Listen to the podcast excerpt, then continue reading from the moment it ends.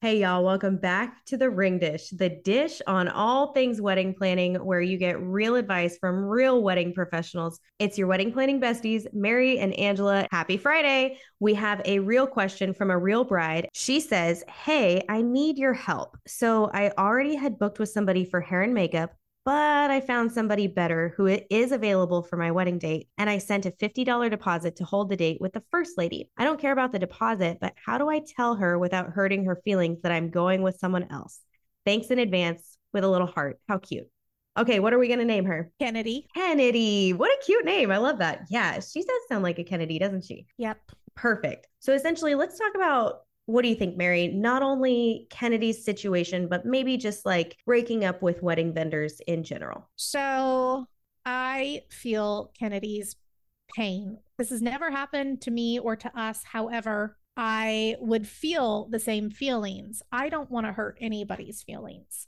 However, the longer you keep this vendor booked, the longer you are potentially hurting them because your date is saved with that deposit. Now, also along with that, you don't owe them an explanation. Does that make sense? Mm-hmm. When, if you're going to cancel a vendor and you've already paid the deposit, one, do it as soon as possible. If you want to go in a different direction, do it as soon as possible. Forfeit your deposit because that's what holds your wedding date and you understand that. But two, you don't have to tell them why you're canceling. Now, they might ask you, May I ask why you're canceling? And that's where you can respond or you don't have to respond. You can tell a little white lie or you can tell them the truth. Yeah, absolutely. And I think, you know, this just depends on the personality type, right? Because if you are, you know, we talk about the Enneagram a lot in our business with our clients and on all of our platforms. And so if you are a personality type that really feels for other people, doesn't want to hurt other people's feelings, or is anti confrontational, then I totally understand how this is a huge challenge. I would say, you know, don't overthink it, don't overcomplicate it. Like Mary said, you don't owe anybody an explanation. So you can simply say, We've chosen to go another direction. That's all you need to say, especially if you don't mind forfeiting your deposit. But like Mary said, do that sooner rather than later, because as of right now, this makeup artist has your wedding date blocked off in her calendar. So if you cancel on her now, she might be able to fill that with another bride. Whereas if you cancel on her six months from now, she might not be able to fill that block in her schedule anymore. Absolutely. And also, I want to piggyback on what Angela says. You don't have to say you're going in another direction. You can say, we no longer need your services. Mm-hmm. Yeah, that's thank true. you. Thank you for your time. Yeah, exactly. And you really don't have to say why at all. Now, there's one other thing that I want to mention here, and that is we've talked about it before when it comes to canceling or moving an event. We should link that in the show notes.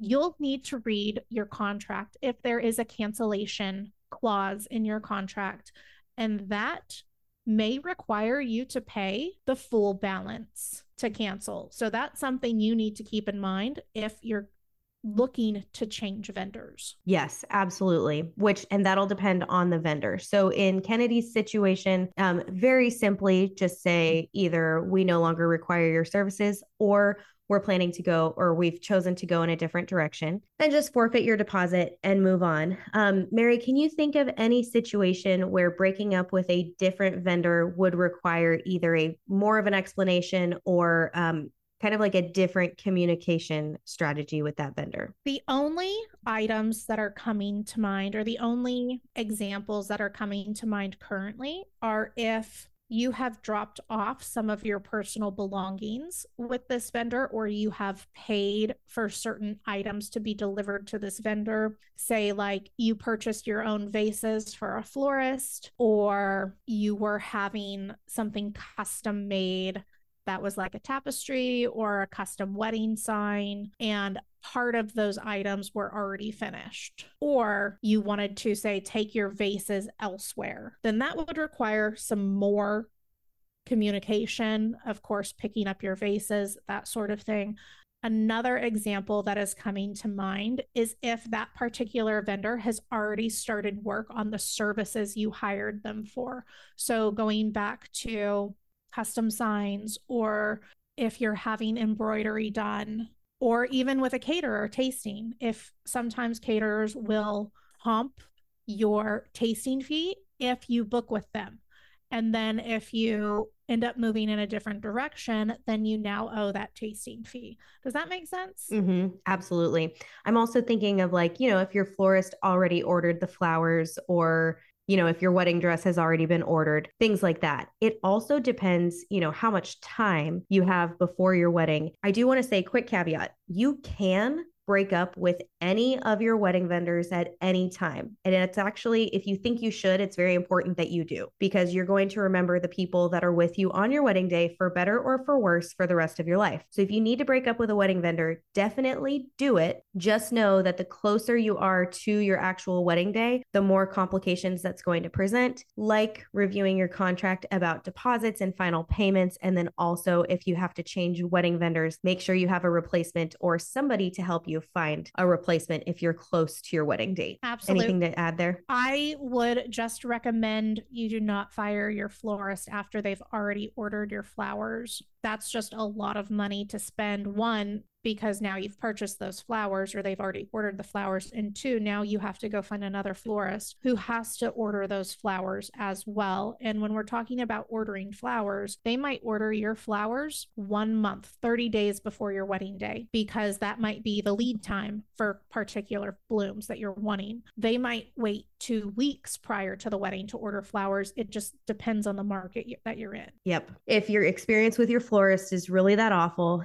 um, then of course you can break up with them. But like Mary said, if you, it's a lot of money to pay to not get those flowers, and you will be held responsible for that cost, right? I mean, like in almost every situation, every situation that I can think of.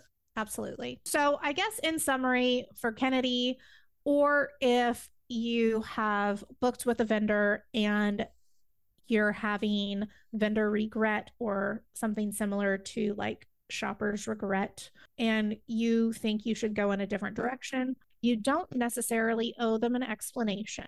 Again, you can say, Thank you for your time. We no longer require your services. Is there any further action on my part? And, Absolutely. And leave it at that. Yeah. And then if they ask for feedback, you can give it to them or you really don't have to. You don't owe anybody anything. Remember that as kind of a rule when it comes to planning your wedding. You don't owe anybody anything. Y'all, happy Friday. Happy weekend. We hope your weekend includes a little bit of rest and relaxation and celebration. Also, don't forget to do little tasks that add up to big tasks. Just do it. Say no to procrastination. Just do a little thing this weekend and then celebrate with champagne. Until next time, happy planning.